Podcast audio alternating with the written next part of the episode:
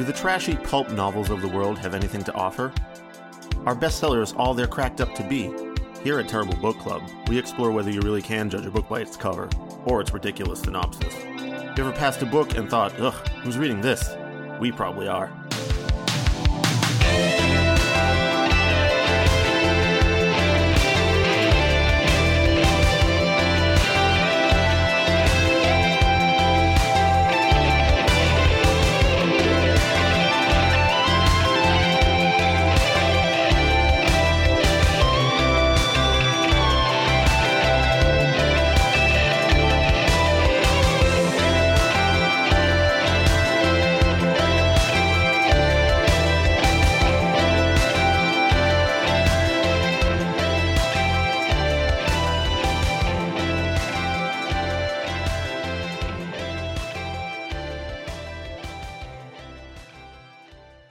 Hello and welcome to episode 152 of the Terrible Book Club. I'm Chris and this is Paris. Hello. This time you just sound like Mickey Mouse there, but like deeper. Oh. I just like ho ho ho. Oh, oh, Chris. Okay. Anyway, this time we read Delirium by Lauren Oliver.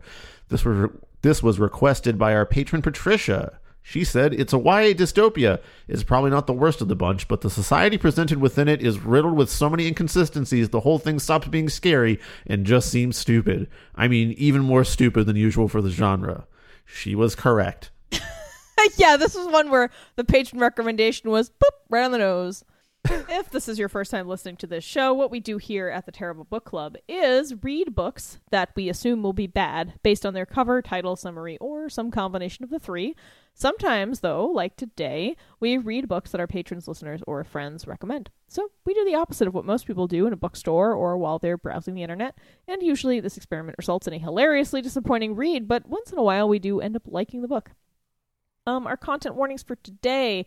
In addition to our usual barnyard language, today's episode includes discussion or mention of fascist societies and, I don't know, the general horrible stuff that comes with them. You know, no, people aren't allowed to be gay. People aren't allowed to love each other. It's kind of the main points. There's some police brutality and... forced surgeries, technically? Forced surgery, yeah, all that stuff. So some pretty horrible shit, honestly. All right. Well, I will read the back of the book summary and the characters here. Thank you, Chris. The back of the book says, in an alternate United States, love has been declared a dangerous disease, and the government forces everyone who reaches 18 to have a procedure called the cure. Living with her aunt, uncle, and cousins in Portland, Maine, Lena Holloway is very much looking forward to being cured and living a safe, predictable life.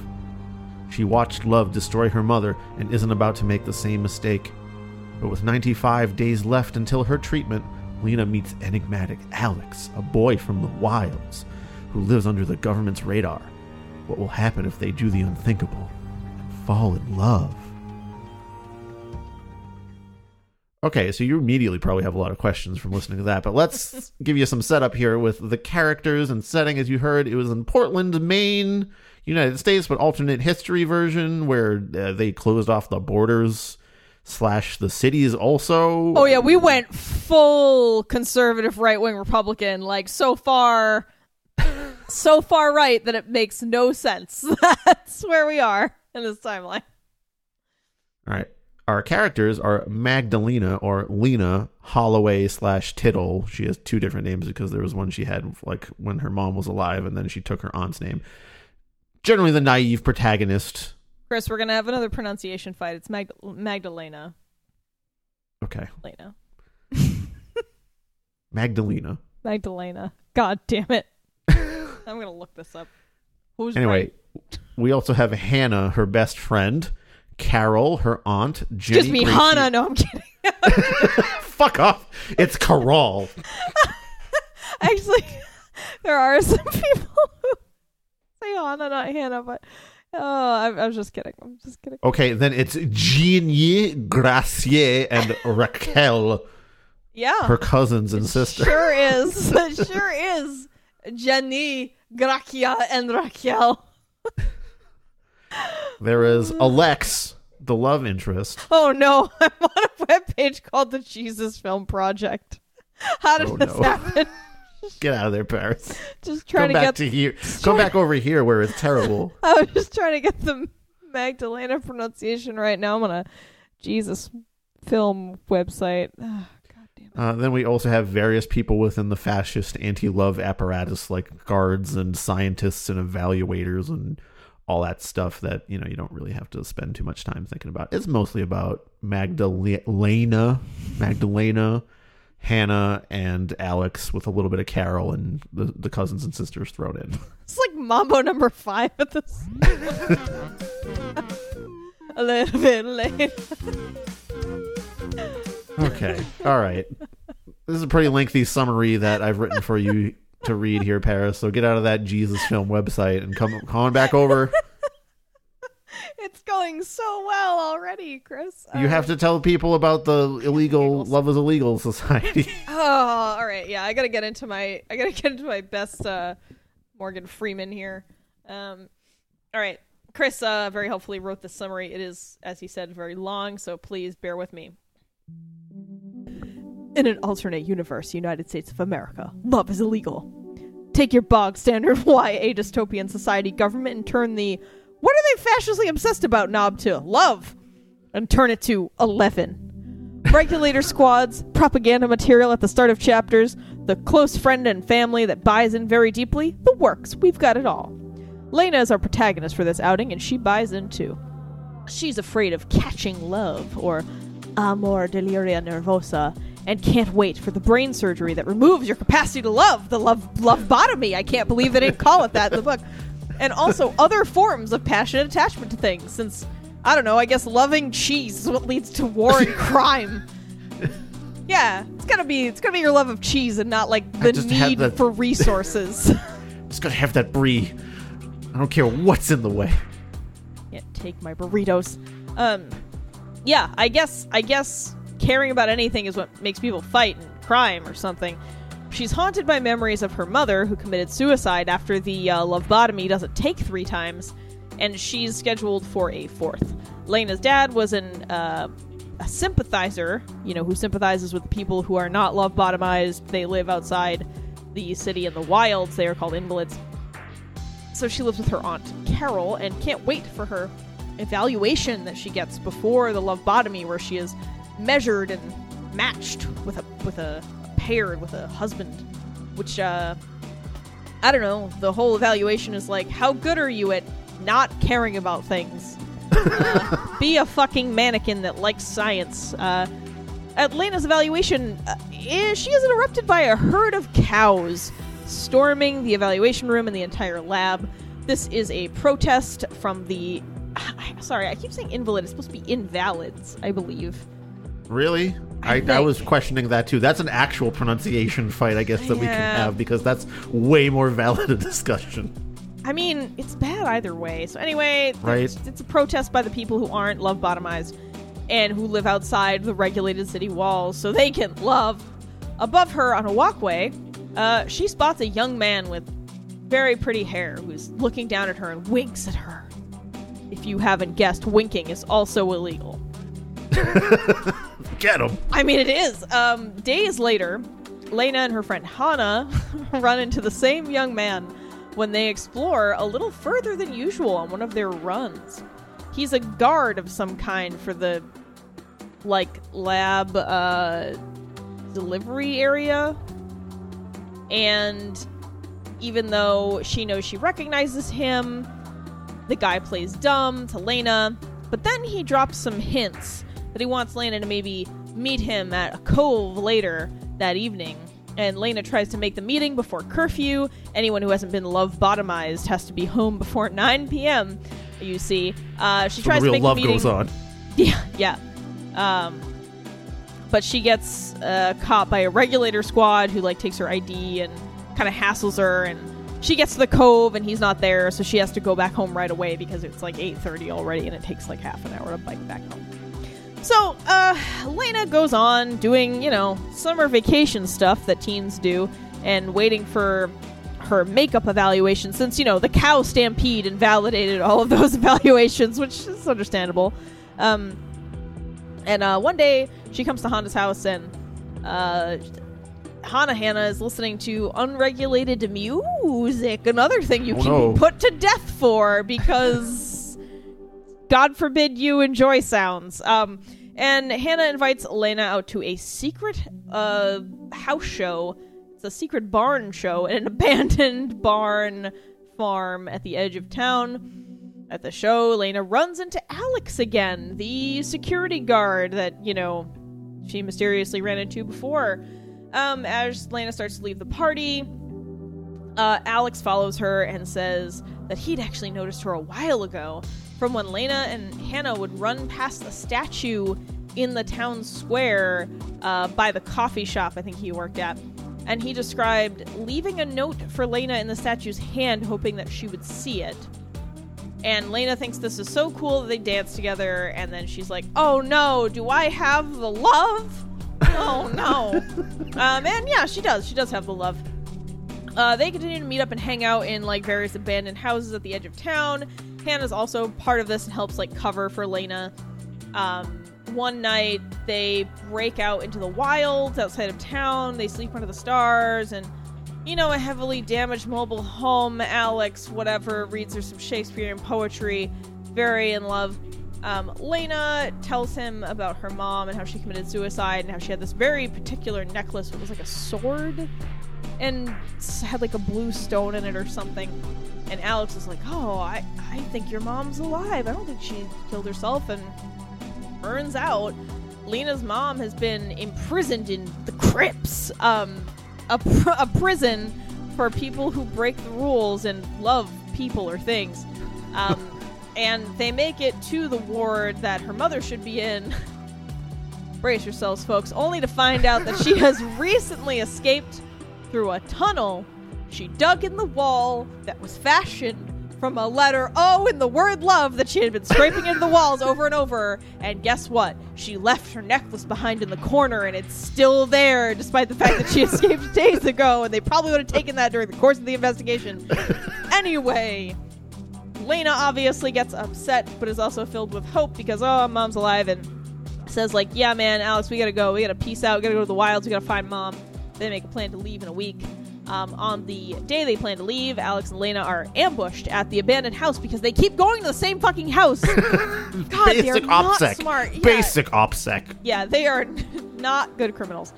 Lena is captured. Alex escapes. Lena is then confined to her room, and her lobotomy is scheduled for the next day.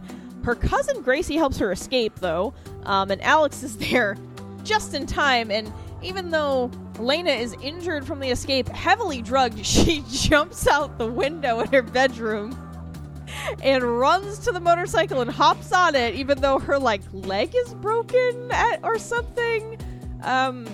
It doesn't really make sense. Anyway, cool boyfriend shows up on the motorcycle. She jumps on it. Jumps out a window.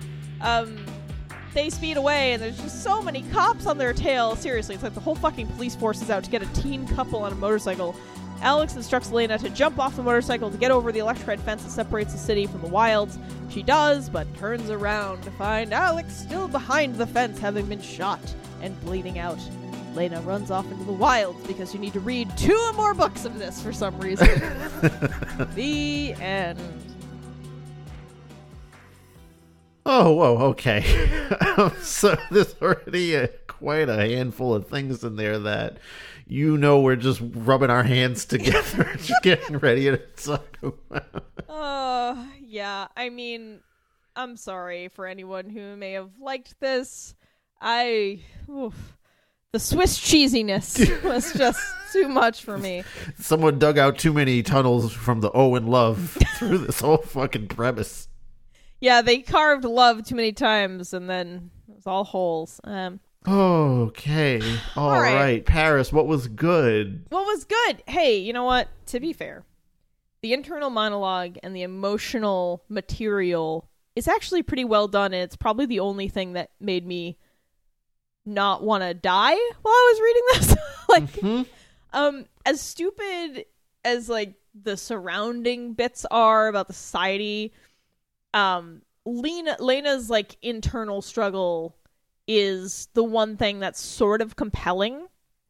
And yeah, I mean, this is like, I feel like this is sort of like the minimum for what I want for like a preteen, young teen book. And if this is the first book, you know, if you're like 11 or 12 and this is the first book you've ever read about like, ooh, emotional stuff and like feeling different than your family or your societal group, like I could see it being effective. You know, it's got some good colorful language. And I think the way it describes a young person kind of being at war with themselves and not feeling like they fit in totally is really accurate. And I mean, it's not the most insightful thing ever, but I think it's very good. It's very good for this level of material. I would agree. And you would hope that something that is ostensibly still just a romance novel at its core would at least be excelling at that sort of emotional struggle kind of stuff. So it's good that the meat of what's good here is that area of it. If you want one part to be good, it's that part. Yeah, like, you know, we've got good writing, we've got except for one small argument Chris and I have, I think it was well edited. I'm just going to read some examples of some of the writing that we thought were good. She's still looking at me, so I angle slightly away. I've never been comfortable with my body like Hannah and some of the other girls at St. Anne's. Never gotten over the awkward feeling that I've been fitted together just a little wrong in some very key places. Like I've been sketched by an amateur artist.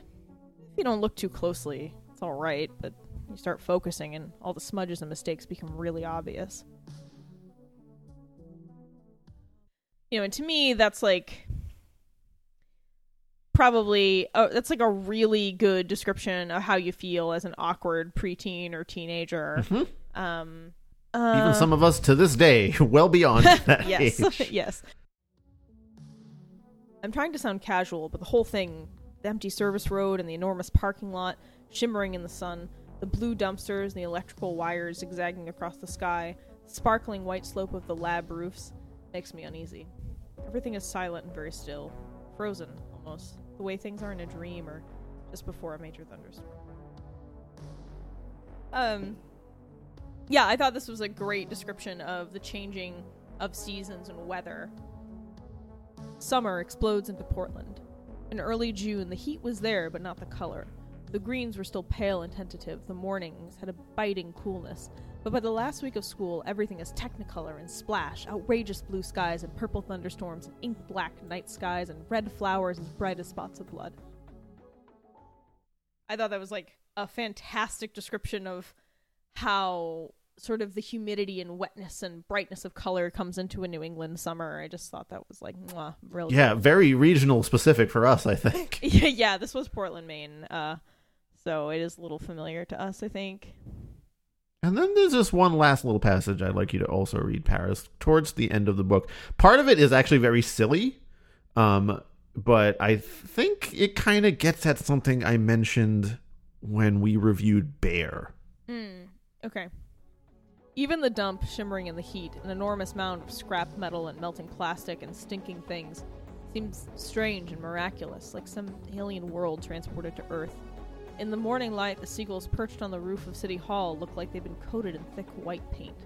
As they light up against the pale blue sky, I think I've never seen anything so sharp and clear and pretty in my life. Rainstorms are incredible, falling shards of glass, the air full of diamonds. The wind whispers Alex's name and the ocean repeats it. Swaying trees make me think of dancing. Everything I see and touch reminds me of him, and so everything I see and touch is perfect. And in between... snapshots, moments, mere seconds. Alex smearing chocolate ice cream on my nose after I've complained that I'm too hot. The heavy drone of bees circling above us in the garden. A neat line of ants marching quietly over the remains of our picnic. Alex's fingers in my hair, the curve of his elbow under my head. Alex whispering, "I wish you could stay with me." While another day bleeds out on the horizon. Red and pink and gold, staring up at the sky, inventing shapes for the clouds. Turtle wearing a hat. A mole carrying a zucchini. A goldfish chasing a rabbit that is running for its life. Snapshots, moments, mere seconds. As fragile and beautiful and hopeless as a single butterfly, flapping on against a gathering wind. Okay, so that last one, even though that last one I find a little bit too saccharine. I was going to say, yes, that is a little the last too, one like, really kind of... Yeah. The last one, if you deleted that, it would be a lot better. But the part before it, talking about those snapshots, right? Mm-hmm. This is exactly the thing I was talking about in Bear when I mentioned subtle things that make you fall in love with a person. Not like the big sweeping moment, but like these... snapshots, seconds, moments that you like, the chocolate ice cream thing is a funny moment, the ants that you notice just as a weird fine detail in something that you're enjoying. Mm-hmm. That's really good stuff, actually. Yeah, I agree. Although the other point you made is that like it does the author gets a little carried away, I think, at some points, and gets way too like saccharine and Hallmark card-y, like in that last, I think the last sentence or two I read. I mean, it does get a little interrupted by like, okay, you know, this is a little silly.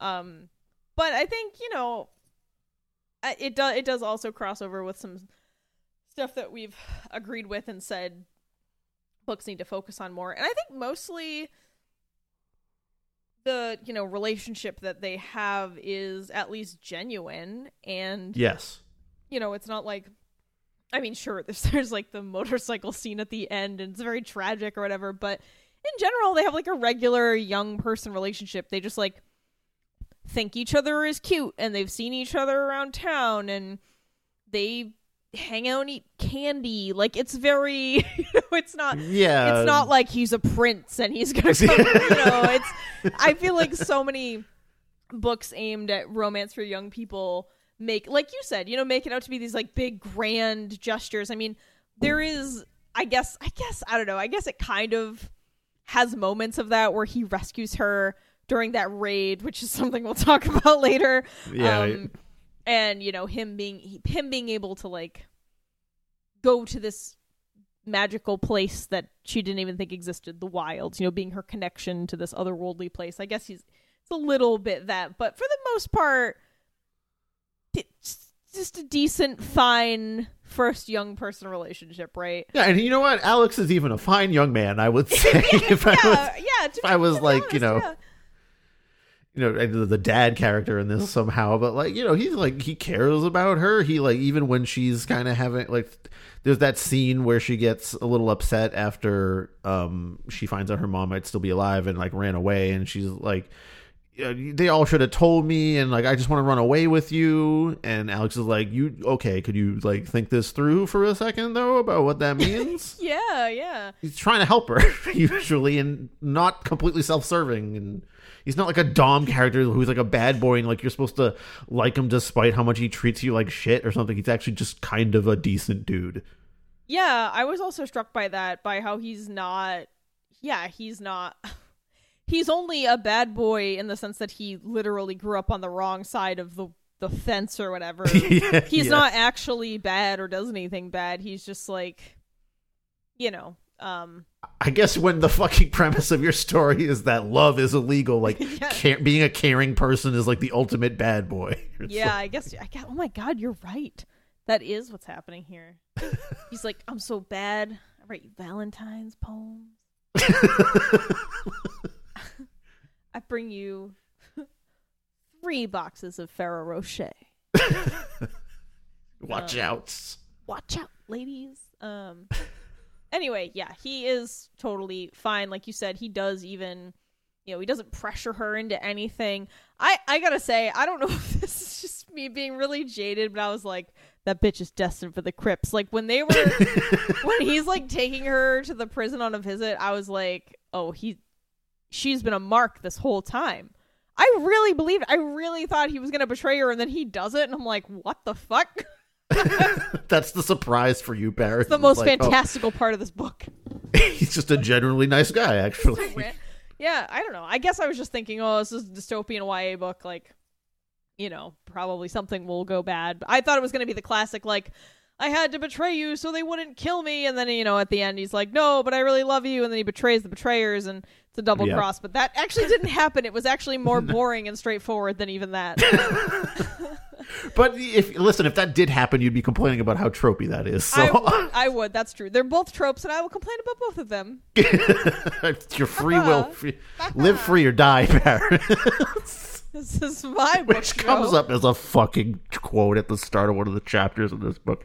Did you also lose your shit when live free or die popped up? Yes, because live free and die is how I autocorrect that in my head, because I lived near New Hampshire my entire life. Okay. Yeah, well. So I want to tell you all about the very first thing that is bad about this book, and it is, I don't know, the 15th phrase. It is before the first sentence even happens. There is a little proverb at the start of chapter 1 from their holy book, and that was when I knew. I hated this book. Instantly. Near instantly. Yeah, just an instant hatred. Hang on, let me read it for you. Chapter 1.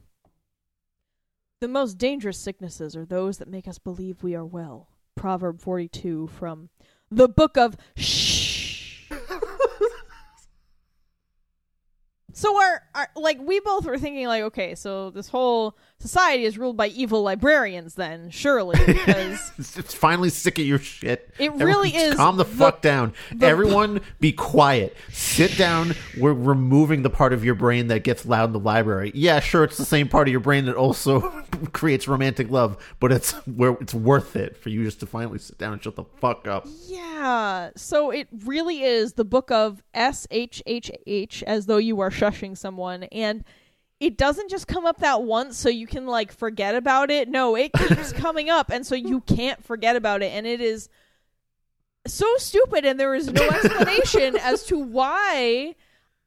And this book is supposed to be serious. That's the other thing. It's the founding text, or kind of the weird kind of religion they're doing. It's Christianity mixed in.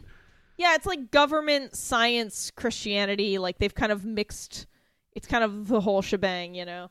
God damn it, this is so stupid. And again, it's not a book about keeping secrets. No, and I would expect this from Skullduggery Pleasant, because that was obviously silly. That is not a serious book. And the Book of Shh, that would have been yes, that's why we keep all of our invisibility spells, blah, or whatever.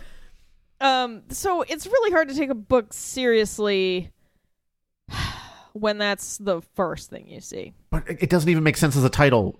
No, it does. It's not about keeping secrets from other people. It's not about yeah. I mean, kind of, but that's kind of a stretch. It's about how love is bad and led to all badness, and here's also some Christian and science backdrop to it. So who is being shushed and about what? I guess. Anyone talking about love. Shh. Shut up. No love. Quiet. All right. So that was really stupid, and it was the first thing I saw, so it was really hard to get over for me. I mean, let's just get right down into it. Paris, the whole premise here of love is the root of all evil. In the garbage. It's not going to stand up no matter how hard you try to support it with the flimsiest world-building support that happens here. Okay, so romantic love is certainly the focal point of the story, but it's really desire for things or strong passion that they're trying to rub out of humanity. Dude, the love botomy takes away all of your love. You can't even love your family anymore. You can't love a sandwich. I can't love cheese. How does the fucking world spin on its axis if I can't want a burrito? I'm serious though. Yes, it's funny, but I'm also being totally serious. Yes. Our desires for things and our love for things is what makes our lives worth living. There's different kinds of food in the story and stuff too, and they mentioned the non-music or something that people listen to, so it's not a complete cutoff from things, but because people aren't passionate about it, then they won't make dangerous music or like dangerous food or something. Yeah, everything. I don't really understand where the line is between like I'm hungry and I should eat something that I would not mind eating versus like, oh, I really love this sandwich. The impression that I get is that if you say, I really love this sandwich, you will be dragged kicking and screaming out of the restaurant. Correct. Mm-hmm. There's a scene where Alex is trying to sneak into the crypts with Lena, and he has to get past a security guard and convince like everything's good. And he's like, oh, she's just here to get scared straight. Her favorite color is the color of sunrise. And the guard like nods knowingly. So like if the line is so far out there that if you're like, I kind of think sunrises are nice, gets you fucking sent to the scared straight program. Mm-hmm. Yeah, it's cartoonishly stupid because I don't think... Because their whole thing is like, well, people do things out of duty and not because they like to. And it's like, I feel like suicide rates would be real high. Like, I don't see how it's. What is the point of anything if I can't like enjoy food or like like a simple basic pleasure like that? And even if we're accepting the premise of the lobotomy, so you're saying all crime and war is stopped because we took care of passion and desire, which, as we mentioned in the summary, isn't the only motivation for crimes and wars. Putin isn't out here invading Ukraine because, I don't know, his girlfriend went there or something. Like, it's the resources that they have that he wants and shit. Yeah. No, like, I mean, I think there's no crimes in war because they only mention this like twice, but the United States has permanently closed all of its borders for the last, 60 years? Yes. 64 years. 64 years or so. I don't know. I guess that's the timeline for the love being a disease, but I think it was around that time. So the entire United States is shut down. No tourism, no immigration. And then every city is also locked down and you can't leave without special papers.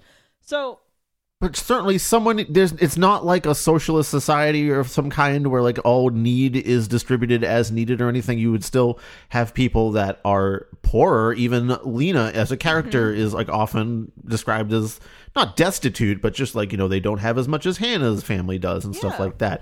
So logically, there must also be some contingent of people that are desperate to survive. Mm-hmm. So are they not stealing things? I guess you just get thrown out into the wilds or into the crypts, but it doesn't seem like there's prisons everywhere. Well, we're only in Portland.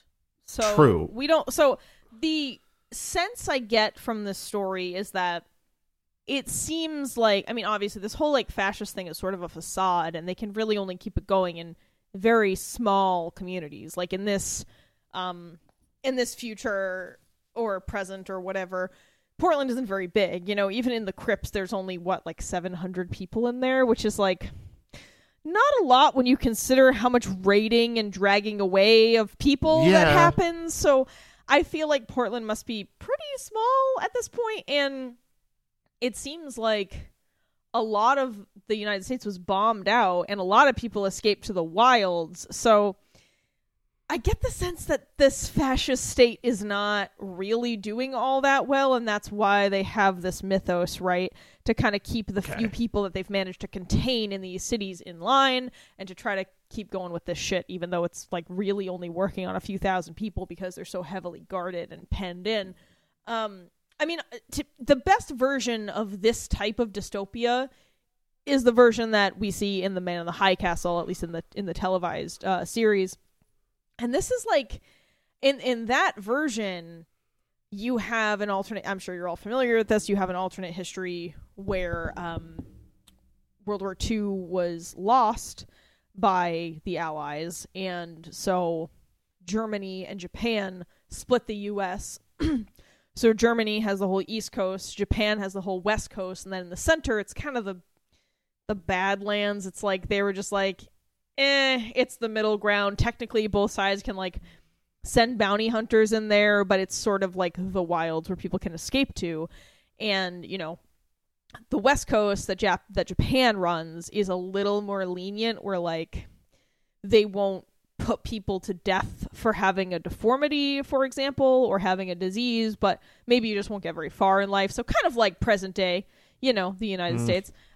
Whereas on the German side, we are full Nazis turned up to 11. So like, if you are determined to have any kind of defect, you are euthanized. And your whole family like supports it because we're all buying into this white power, white supremacy, like perfect Aryan race shit. And the way that everything is structured is like they, you know, they still have trade and like manufacturing and stuff with other places. It's not like it's totally shut down. You just can't, you can't travel to or live in those areas unless you have proper papers, but like other places still exist and whatever. I mean, it's a lot more believable in that version of things. Also, they're not trying to outlaw love, right? Yeah, like that's a real. Right. I mean, they kind let's of get are right socially... back down to this. Right, right. I mean, they are. You know, unless you're an able-bodied white person or whatever who you know doesn't have any diseases or what have you. But yes, of course. But it's true. You can like it is a very regulated society where you will be hauled off and like interrogated and watched and like. Maybe, you know, imprisoned forever or killed if you do the wrong thing, but it's like, I don't know, man, the structure makes more sense. The structure of this does not make sense. Like, in like... It's very unclear, like, where that line between, like, slight preference for something versus I like it a lot is to into love or something like that. No, they can't have, like you said with the color thing. They can't even say their favorite color is orange because, quote unquote, that would be freakish. Like, my favorite color is blue is like a very good answer. You can't say gray. That's weird. I mean, there's all this weird... And you can say like, oh, I'm very good at science and math, but you can't say like, I really like science and math, right? Like, you can't say I like I don't run. Understand. Lena like, has to say like, I run to keep my body healthy or whatever. She can't say like, I love running with my best friend. It's the only time I feel alive. She would be thrown to the fucking slaughter. Yeah, I just think the structure in like the Man in the High Castle Nazi version makes more sense because we're not getting love lobotomies on top of the fascist state. It's just, it's really hard. Well, and I think the fascist state in this book is poorly constructed because it's like, oh, everything is so hyper regulated, but then these kids can just like walk to a barn 20 minutes away and have a punk show. Like, I just, it's not even outside the city borders. Believable. Yeah, that doesn't seem believable. Like, if you're telling me that I can't even say I like this ice cream cone, or I'll be hauled away to the stocks. Like, you can't have both of those things being true. You have to come up with a different way for people to have had this party or this concert. Also, sometimes when the regulators are doing their regulating, they seem very passionate about regulating, right? They do. Like, they seem angry and like up in arms about things, but so passionate that they beat children with bats and kill them. But like, they're not even described as doing it like coldly. The guard in the crypt seems that way, but like the people doing the raiding seem very up in arms, as I said. Hey, Chris, so like, you know what I suspect that will probably be revealed in book 3? Oh yeah? I don't think the lobotomy is real. Oh, you think it's like a placebo thing? Mm-hmm. Yeah. Because I would be shocked if it wasn't. I thought that was going to be a reveal at the end of this book, and it wasn't. Anyway, please think out your dystopias. Please don't leave giant holes, the love tunnel size holes in your stories. It's really hard to imagine that this is true because it's like you can only have the most bland art and music that like someone's like assigned to do as a job. So it's just that one piece of hold music that you hear half the time when you're on hold forever with like the weird delaying clap. Do you know that one? It's like, oh yes, it's awful. That is nightmare music. I don't know why that's the one that everyone likes to use. Yeah, it's really tough to believe in this society. I agree with Patricia. I do not get it. It doesn't make sense. You know, it never seemed scary to me ever. It just was stupid out the gate. So yeah, it was never scary. I agree with you. I was like, oh, this seems dystopia and frightening, and then I'm like, oh, it's stupid. Even as a dystopia and a romance plot, it's extremely paint by numbers. Yeah, Alex is romantic because he can recite Shakespeare and E.E. Cummings at will, and he's the boy from the wilds, and he can take you out of this town, baby. I thought you were going to say you're the boy from The Wire, and I was like, Jesus Christ, which one? And they go and sleep under the stars, and he's got a chiseled bod, and he's got nice hair, and like, yeah. I've heard, right, like, I guess, I get it, like, Shakespeare is outlawed, kind of, except for Romeo and Juliet as a cautionary tale, so, like, he would be kind of fresh and new in this scenario, but I don't know, man. But all of us who are reading it is not, so, I mean... You know, maybe write your books for reality, the people who are reading them. Yeah. I mean, the dystopia isn't much better. Why must every dystopia in fiction be so ham-handedly fascist? Every single one of these wide books. Whole deli in there. Yeah. All the hams. But, like, there's other ways that society exerts pressure on people. That's not just, like, a government squad coming off and hauling you away. Like, do we really have to beat you over the head with the fact that it's bad when you're controlled by others this hard? Like, there's structural mechanisms that keep people, you know, ostracized in society where it's not, like, a legal mandate. It's, like, not, like, written in law books to, you know, not give a loan to a certain kind of person that comes into your bank. You know, even that could be explicitly written as illegal, but it still happens all the time. And this is the kind of stuff, like, I think sometimes this kind of setting where it is so overt actually softens people up to the real world fascism creep we can see.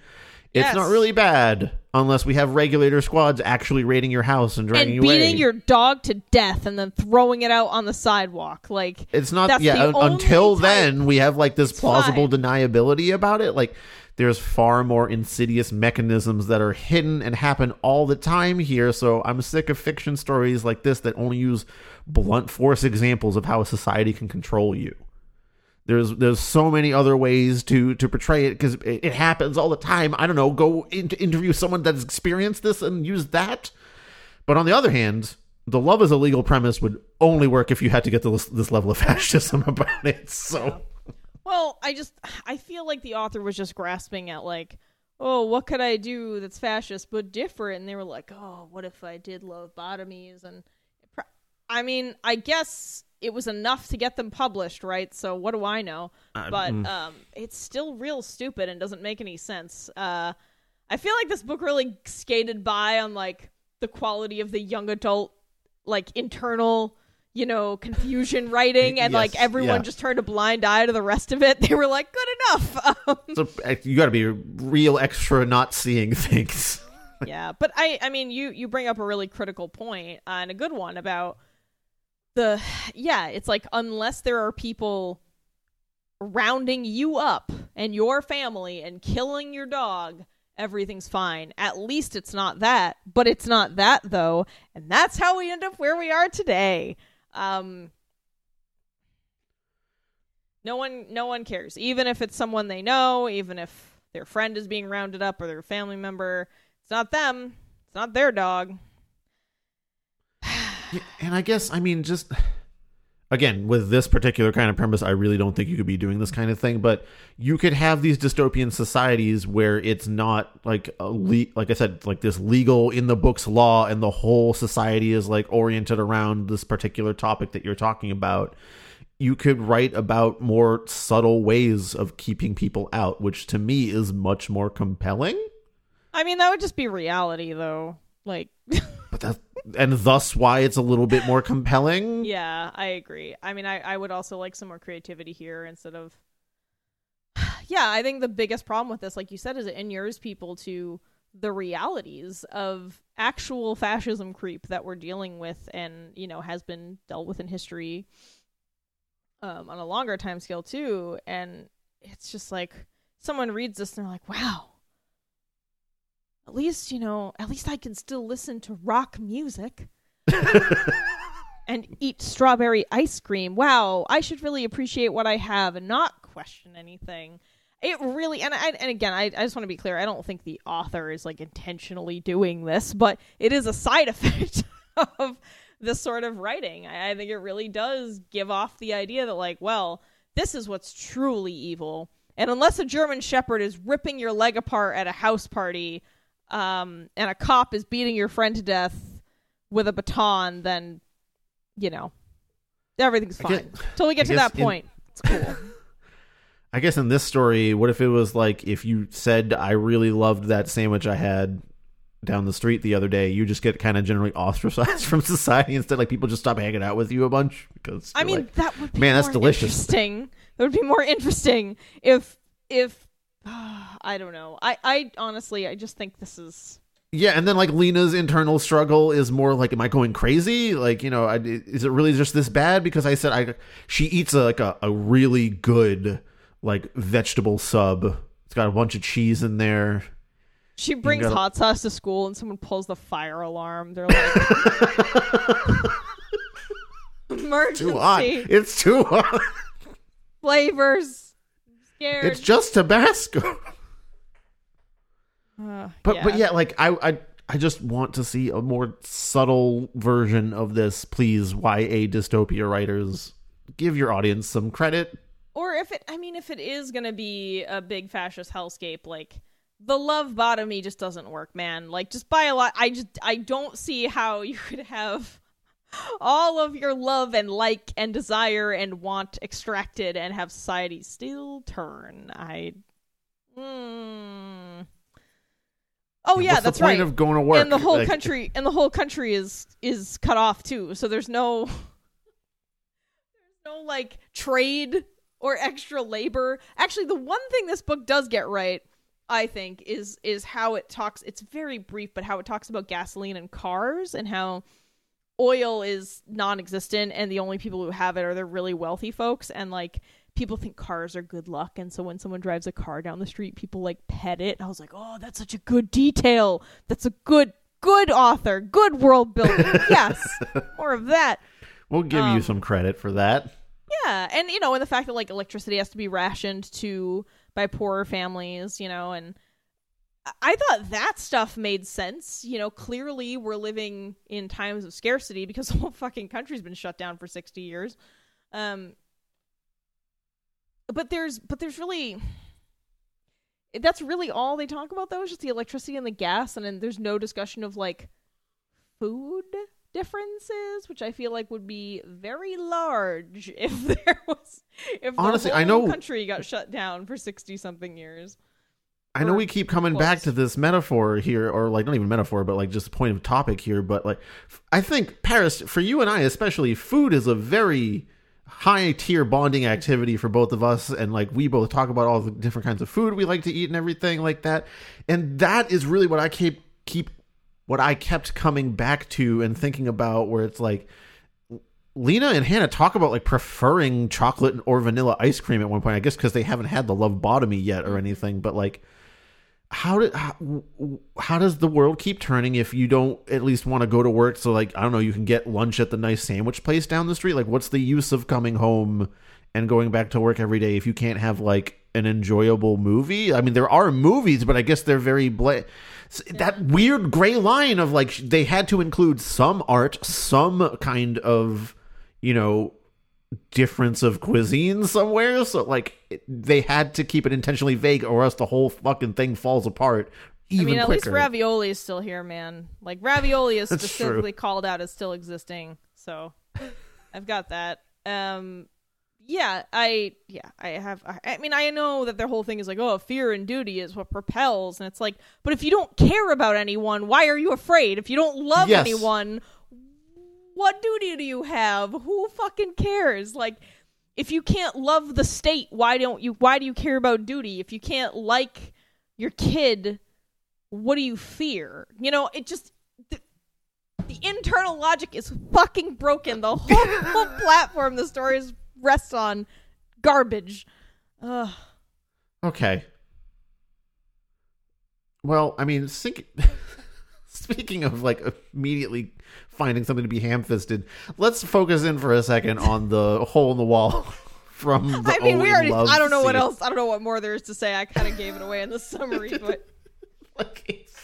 But like, it's, if you're not openly laughing at that scene, Paris, like, I really, have you had a lobotomy? If you like, how do you write that down into your book and be like, oh, this is my dramatic moment where she scrawled, because she scrawled love all over the walls multiple times to like obfuscate that the big love was the escape tunnel or something. I don't see how that would work. The O has to fit your body. I don't know. Was she replacing like the circle that was in the O every night after she dug it out a little bit more? That is definitely never brought up, and I was also wondering. I was like, how long would you have to scrape into the wall to dig a tunnel big enough for your body? And presumably she scraped it out with what? Do we even know? I think like her fucking fingernails, as far as we know. That doesn't seem possible. I don't know. I mean, I know people break out of prisons, but you need like an implement, a tool, a bedpost, anything. I don't know, the pin, the sword pin. Very slowly. God, that would be Jesus fucking Christ. Maybe, I don't know. But like making it the word love all over the place, and like her mom is just such a lover person that she can't stop loving all the time, and she escapes through the word love is honestly it's like a crown jewel of unsubtlety in all of the terrible books that we've read. It kind of is a shining example. Yeah, I mean, it took her 10 years. I mean, this book also suffers from like, you know, coincidentia or whatever, like you know, Alex and Lena get there right as for a few days after her mother has escaped, and like, you know, Alex happens to run into Lena like 3 times after obsessing over her at the coffee shop, like seeing her from the coffee shop or whatever. And you know, I hate all that stuff too, but man, yeah, it really honeys up these hams, I gotta say. Really like punching up the jams. I mean, like, the pacing isn't even that great after a certain point too, right? Yeah, it's it like is, Summer it is Vacation Diary. Yes, and then we get trapped in Summer Vacation Diary Island, and it's like, oh no. At the beginning I was like, well, this premise is stupid, but the writing is okay, and you know, I can read this. And then after I got through like, I think I was at like 40%, and I was like, okay, what's happening now? And then like, you know, we have the party scene or whatever, and I'm like, okay, all right. But then like back to Summer Vacation Diary. It's just, yeah, it. And like the house really parties are kind of like the high point of dramatic tension, because it's like, oh, it's where Lena can get caught, and there's music happening at them, which I think both you and I were struggling to figure out exactly what kind of music was being played at that first barn show. I didn't take it as heavy metal. I took it as like shoegazy kind of something. Oh, no. What Hannah was listening to, I thought might have been like heavy metal or punk, because it was described as like sharp and abrasive, and I don't know. I thought that's how like a regular person might describe that. Yeah, it's true. But in any case, it really slows down the middle. Yeah, it really slows down for a while. And like when your high point of tension during like a lengthy novel is like, and then she went to a house show where some music was playing and she might get caught. It's not as exciting to be reading, and especially when the in between is like, and then they hung out at the abandoned house and they giggled and laughed and had a good time. Yeah, it's a lot of hanging out the abandoned house. And yeah, and like at the barn show, the like outdoor abandoned farm show, the first one that happens goes off without a hitch, nothing happens. But then the second party they're having is like a basement show in an abandoned house. And that one, that's the night of the raids. They do raids like randomly on neighborhoods and randomly in houses and neighbor. It seems like it's very random, so they can try to, you know, get as many evil lovers as they can. Freeze! Drop the love. I can see you're holding that burrito. It's love. Stop it. It's just so delicious. You can't take it from me. He's taking another bite. Get him. Lethal force. I mean, that's really like, I'm talking about police brutality. So they're at this party, in this house show party or whatever when the raid happens, and Lena actually didn't go because she was so worried about the raid, and then she ends up going to warn Hannah and to get, you know, to get her out of there safely. And sure enough, right after she gets there, the raid squadron appears, and they immediately just walk in and start killing teenagers. Yes. Like, beating them to death, no questions. Like Chris was saying, just gleefully murdering preteens and teenagers in this house party. And they have attack German Shepherds, and Lena gets fucking chomped on the leg by a dog, and it's tearing into her, and then like Alex kind of jukes her out of the way, and the cop accidentally hits the dog, so it lets go, and they get away. And I'm like, if a German Shepherd who is trained to attack and kill bites through your fucking leg, how do you think that would heal?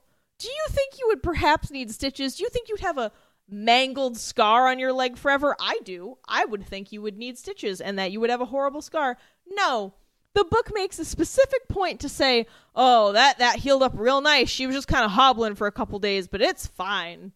It was like a little cream and a bandage and you're cool, I think. And earlier, like, it even said, like, wow, it looked like a whole chunk of her calf was missing. And, like, yeah, a dog tried to rip your calf apart. Like, it really killed me that the author was like, and then it was totally fine, and everyone clapped, and it was just healed so nicely. And I was like, you son of a bitch, you know that wouldn't heal that well.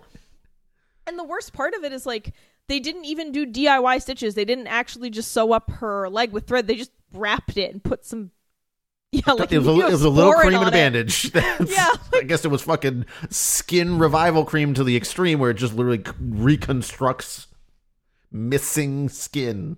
Yeah, and it's not like we're in a, you know, a kind of sci-fi dystopia where their science is far ahead of ours. Like, no, it's literally just like, oh, a dog ripped a chunk out of your leg, let's put some Neosporin and a bandage on it. Like, that was, again, this is like another book where there's so many little things that just take me away from what I'm supposed to be caring about.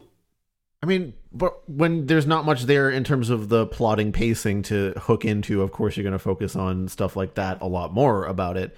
And I mean, like, to be fair, I get that in stories like this, it's not an action movie, right? You're not supposed to be there for the big bombastic scenes. You're supposed to be there for the internal struggle Lena is having between, like, oh, I think this boy is cute, and oh no, I know being horny is evil or whatever. Like, the bonk police are literally out here bonking people to death over it. Yeah, death bonk. Like, they're bonking real good out here. But like, I don't know, man.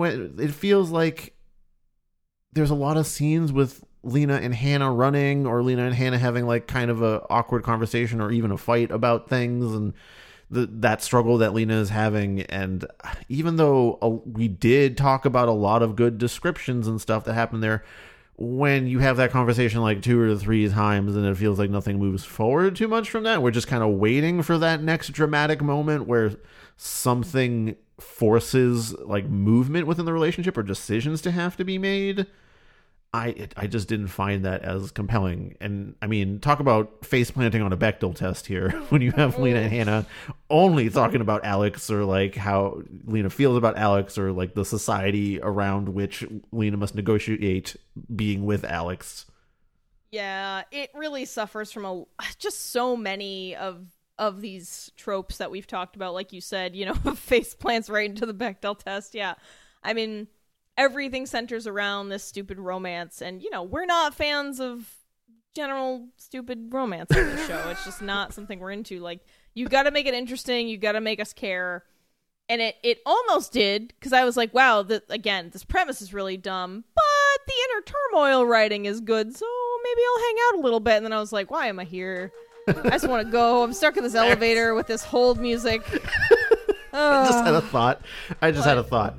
What if, like, the this series goes on and it's revealed that the final end boss, emperors of the society or whatever, is just us having been fucking sick of all the romance subplots in books all the time, and we're just so, like, no, it's fucking banned forever.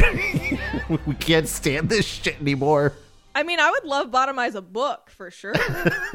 Like, every publisher has to submit their manuscripts to Chris and Paris, minions of Terriblo, to be judged and eviscerated if they have too much love in them. If there's one that's us. If there's one sentence about someone's nice hair or chiseled body, or you know, someone is like you're getting sent straight out into the wilds. Yeah. Let's go. Chop chop. I almost right there just said if there's one sentence about someone's chiseled hair, which I feel like at some point in like all these romance tropes that we're going to encounter that someday.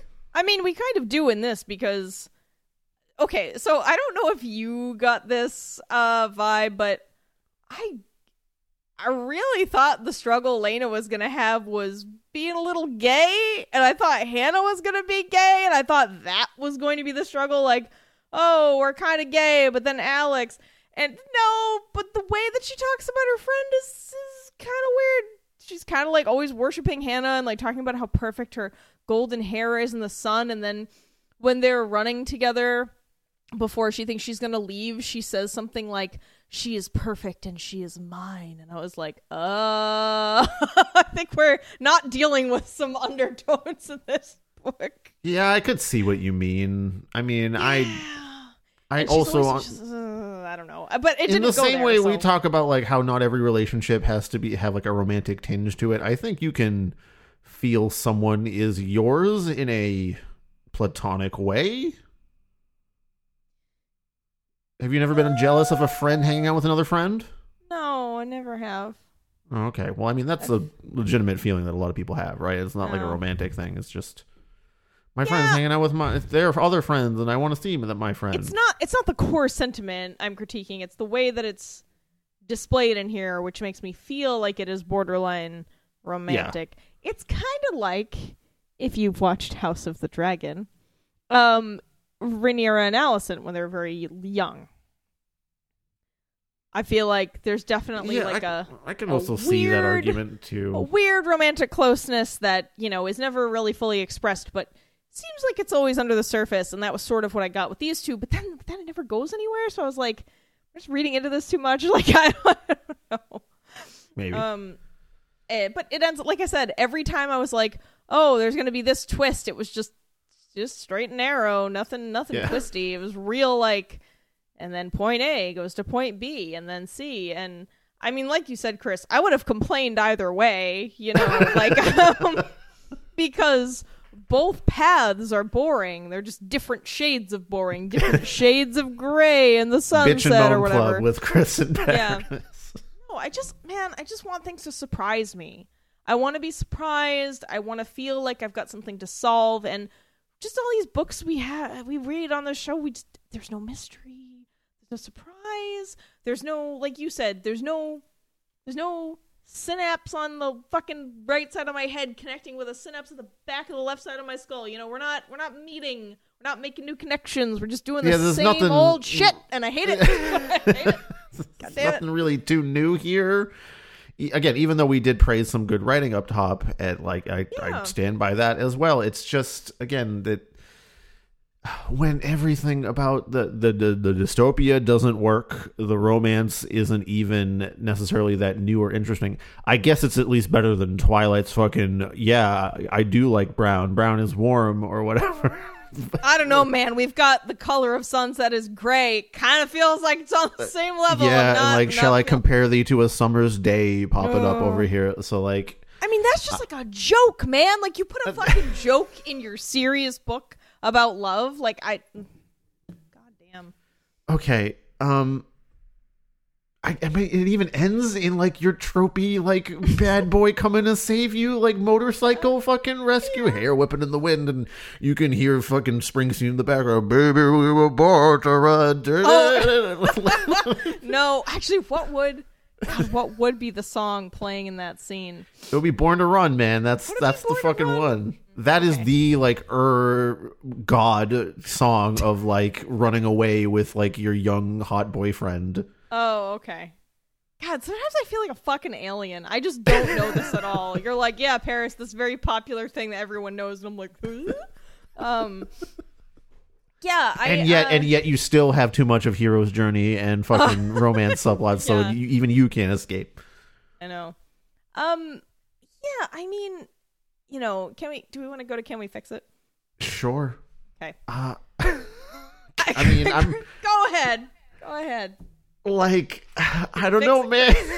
There's like, we talked about the decent, like, emotional content and character interaction, but you can't have this particular story without the really stupid premise, right? Like, if you untangle that, then like you don't have the motivation of internal struggle that Lena has, and the whole mom subplot falls apart because if there's no like love is a legal fascist state, then scratching love into the wall makes even less sense than like the middling amount of sense that it was kind of making. Oh, you're there. Right, Chris. Like, how will she ever get out through a differently shaped letter? Like, you ever tried to get out through an R? It's very difficult. Do you go up or down? The M is particularly treacherous. No holes. T is right out. But you got to throw the whole thing out is what I'm saying here, man. Yeah. It's like you got to start somewhere. Write something else with this skill set. Mm. Yeah, like this is another book where it's clear the author can write and edit and like, you know, make you care about a character and feel like they're a person, because I felt like Lena was very real, and even like Hannah and the characters felt super like they felt like people. They felt fleshed out. They even talked to each other like people. I think we forgot to say that the dialogue was part of what was good about the writing. So like you have these real solid bones, real fucking healthy frame here, but then it's just fucking wasted on this like bland nothing story with a backdrop that they just didn't think about, just wasn't thought through at all. And I mean, I think it would make a lot more sense if like only romantic love was banned like through legislation and we lived in like some kind of incel prearranged marriage situation with exams and everything. Like, at least then the fabric of the rest of existence wouldn't be tearing at all angles constantly because you couldn't even like cheese, you know? I mean, I think really getting rid of that like medical procedure aspect, targeting all love and desire, I think it could work fine, right? If you just like rearrange the fascist pieces in this horrible puzzle. Again, I just think Man in the High Castle does it pretty well. So like if you're wondering what I'm talking about, that's probably the best example I can think of. And in terms of the interpersonal stuff, you know, we're not really into romances on the show, and I don't think this one is like as spectacular as it thinks it is. But then again, maybe we're supposed to be going along with the idea that, oh, romantic love is so foreign that even your Dollar Tree variety feels really special. But I'm just not interested in reading about Alex Abbs reading Shakespeare to a girl who just feels too plain, which is not for me. But it could be improved if the author rethought the whole like love bottomy thing. I don't know. Yeah, it bums me out because this author has clearly got some like chops in terms of like young people dialogue, interpersonal stuff, emotional turmoil, and it's really too bad that, you know what, God, this is, I mean, different reasons for critiquing the kind of the setting and backdrop and why we hated it, but this is a lot like fucking All Our Wrong Todays. Yeah. Got an author who can like nail all the interpersonal turmoil and stuff and everything, but then everything else, you know, when you zoom out, what did you say, it's like a big dog shit, even though like up close the intricacies are beautiful, but then like if you zoom out you're like, oh wow, it's really just a painting of a big poop. All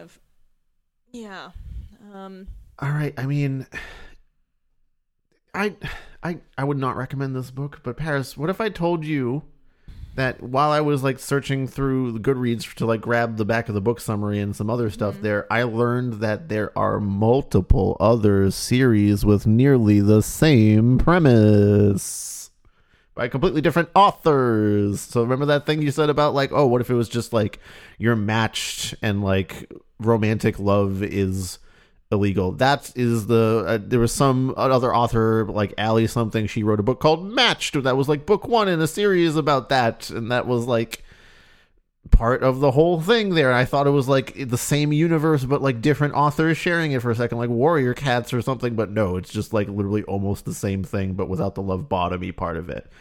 Then there was another one by some dude that was called Uglies, and it's about how when you're 18, you get a surgery that turns you into a pretty, which is like cosmetic surgery. And then everyone else that doesn't get it are really, the uglies. Really reaching far on that terminology, huh? Really digging deep. And I saw some other ones that were pretty similar too. So it's not even like this is the only thing that's doing this very stupid premise. Just a little piece of information for you to digest. As you've been saying that, I've just sat here thinking, why do I bother? Why do I read anything? Why am I alive? No. We've been feeding off like gruel for so long. Like we gotta. Yes. I think we eventually do have to talk about books that we like again. We haven't done Good Media Corner in a while here. Oh, that's true. We haven't done that in a while, and I probably have a good pile. But you know, I was not prepared for that this day. I would like to say one decent thing. You know, sort of towards the very end of our last episode, or not last episode, episode before that. I don't remember what's happening anymore. We record these so early in time that I don't know what's happening anymore, but Skullduggery Pleasant. You know, we were talking about, I was just like, oh, I just really need people to do something different. This is so boring. But you know, we kind of both came to this idea at the end that, you know what, though, in the grand scheme of things, if this was like the first fantasy book that someone read, I'd much rather have them read that than like something else that was chock full of like misogyny and over-sexualization and like all these bad like toxic masculinity tropes or whatever. It didn't have any of that. And so it was, you know, if similar to this, it's like, yeah, this is pretty lame and samey, but at least the emotional turmoil stuff has some weight. And like, if you're a kid reading this, it might make you think about things, right? Might make you, yeah, it might help maybe help you think through some of that stuff on your own. And I feel like a lot of YA stuff we've read for this show does not ever have that kind of weight. So this one kind of dipped its toes in there and got to a good distance, you know? So I guess I can't say it's the worst. I wouldn't recommend this, but if you were, you know, not to like another person our age or something, but I think if you are someone who wants to write YA, or you are a younger person who likes this kind of thing, I don't know. This one might be worth reading just for that part, just for the dialogue and the sort of inner monologue stuff, because I think that's the valuable part of this. And similar with Skullduggery Pleasant, like if you're interested or want to write like kind of silly, quirky sort of fantasy YA stuff, I guess it wouldn't be the worst idea to check that out, to be like, okay, what is my competition like what is other stuff like in this arena that is halfway decent. I don't know, it's just tough because so often we get books recommended to us that, you know, we really have no business reading because it's not it's not for us at all. And I think this is another one of those, but yeah, I don't know, it's too bad. I hope this author, I guess, goes on to write things that are not in this universe, because good God, there are 2 other books after this one. Just in case you haven't had enough of not being able to like ice cream, 2 more books. So yeah. Well, Paris, this is where we thank our patrons. Thank you to our patrons, Dari, Greg, Veronica, Will, D, Jared, Arant, Senia, Jakub, Lycoris, Elliot, Kieran, Martin, Luchek, Miri, Yanka, David, Anya, Patricia, Austin, Donnie, Crimson Paladin, Beast with the Least, Scott H, Robin, Laxtodes, Of the Void, the Taco Eating Unicorn, Last Man on Earth 01, Funny Robot with Antennas, Hobbyboy93, Harry Mason, Renee, Emmy, and our Ko-fi donor Kiwi Thing. Thank you so much, everybody. All right, well, I'm off to enjoy Cheez-Its. I have some Cheez-Its on the, actually sitting next to me, a big old bag of Cheez-Its here, so you'll take those from me fucking kicking and screaming from my cold, dead, salty fingers. Are they white cheddar Cheez-Its? No, those are terrible. What are you talking about? I love white cheddar Cheez-Its. You can have them then, and you're allowed to love them as much as you want, Paris. Live free to love as you and will. Die. Of cholesterol, high cholesterol. It's the regular or the toasted Cheez-Its for me. HDL high. I think I'm going to go, I want cheese now. We've been talking about, I actually had 2 small homemade burritos for dinner before we recorded.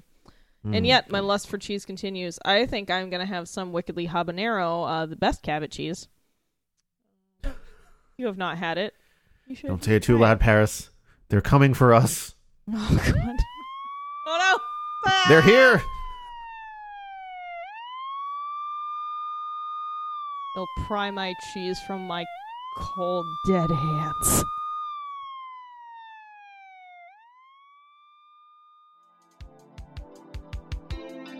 Thank you for listening to another episode of Terrible Book Club.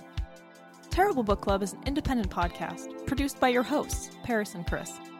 Sound design and audio editing by Chris, with sound effects and music by Epidemic Sound and sometimes also Chris. Our theme song is Kiss by Yearn, which is, you guessed it, actually also Chris. You can find more of his soothing synthy sounds on Bandcamp at yearn.bandcamp.com. Do you want us to review a book of your choice on the show? Do you want access to some extra audiovisual weirdness? If so, become a patron at patreon.com/terriblebookclub. If you'd like to send us a one-time tip instead, you can do that at ko-fi.com/terriblebookclub.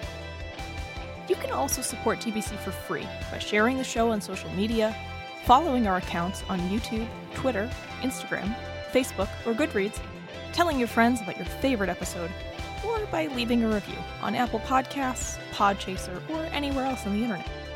To send us book recommendations or your adorable pet photos, send an email to terriblebookclub@gmail.com.